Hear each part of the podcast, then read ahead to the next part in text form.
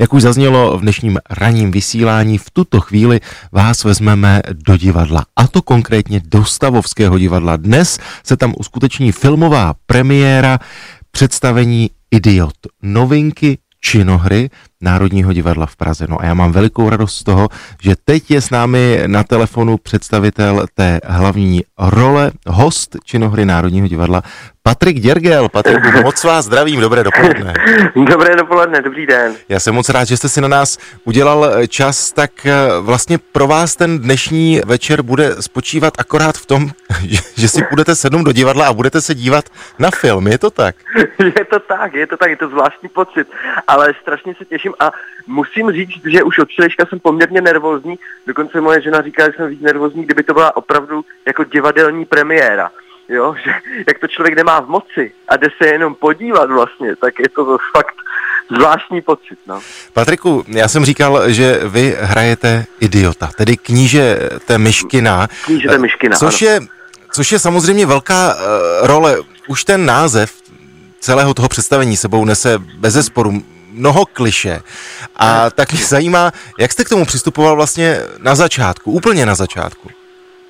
Úplně na začátku, eh, když jsme začali eh, zkoušet, tak jsme začali zkoušet inscenaci, divadelní inscenaci. To jsme ještě nevěděli, že situace bude taková, že se z toho nakonec vyvrbí film. A mm, tak jsem začal klasicky, vzal jsem si román a prostě jsem si ho přečetl. A mm, trošku mě to vyděsilo, protože, protože jsem si na to první přečtení hodně říkal, jako o čem, co já tam budu jako dělat, jo. Přišel mi takový ten myškin nedramatický vlastně, přišel mi takový jako pozorovatel dění, no nic, co by herce jako vyloženě lákalo, jo, že by tam lítal, běhal, křičel a trhal si srdce, no tak to nebylo. A tak jsem tohle to všechno, o čem mluvím, vlastně pak uh, v něm musel najít. A objevil jsem obrovské zákoutí emocí, které v sobě tahle ta vyklidněná postava má. Kníže Myškin je podle mě mužem, který eh, neřeší nějakou hyperkorektnost, eh, zkrátka, co si myslí, to eh, řekne. Ano. Je vám to v něčem blízké? Musím se od něj hodně učit. Myslím si, jako, že jako všichni.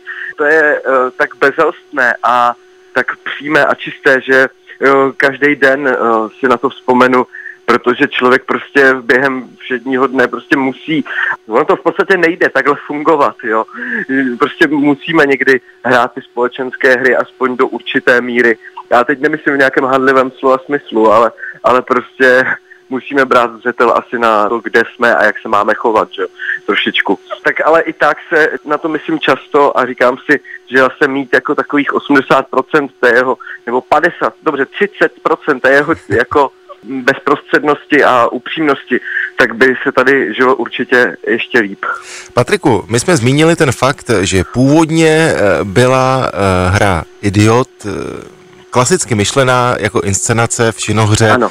ve Stavovském divadle. V průběhu času ano. kvůli covidu se to proměnilo do té filmové podoby. Tak mě samozřejmě zajímá, jak moc se to změnilo, nebo zdali si to můžeme představit tak, že vy jste to naskoušeli a přišli kameramani mhm.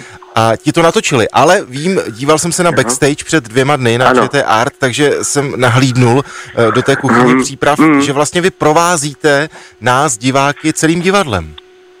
Uh, ano, ano. No je to tak, jako že mm, vlastně si myslím, že by si divák měl úplně odprostit od nějaké představy záznamu divadelní hry. Takhle to není. Opravdu, když přijde do Stavovského divadla, až se to bude zase promítat, tak přijde jako, jako kdyby šel mm, do kina. Prostě je to opravdu takhle. Jde jako na film, na regulární film a my jsme se vlastně od té představy, té inscenace ho absolutně odvrátili. Ten scénář se přepsal, aby odpovídal nějaké filmové podobě, aby byl kratší, aby to mělo nějakou dynamiku. I prostředky, herecké prostředky se tomu museli přizpůsobit, samozřejmě štáb a vlastně to divadlo sloužilo jako lokace, ve které jsme měli tu jedinečnou příležitost ten film natáčet. Ale jinak jako to nemá vlastně s divadlem nic společného. Patriku, vím, že to zaznělo už v tom dokumentu, který jsem viděl, ale zeptám se znovu, je nějaká šance, že by se to hrálo na jevišti, nebo to zůstane jako film? To zůstane jako film, to nikdy nebylo naskoušeno jako inscenace.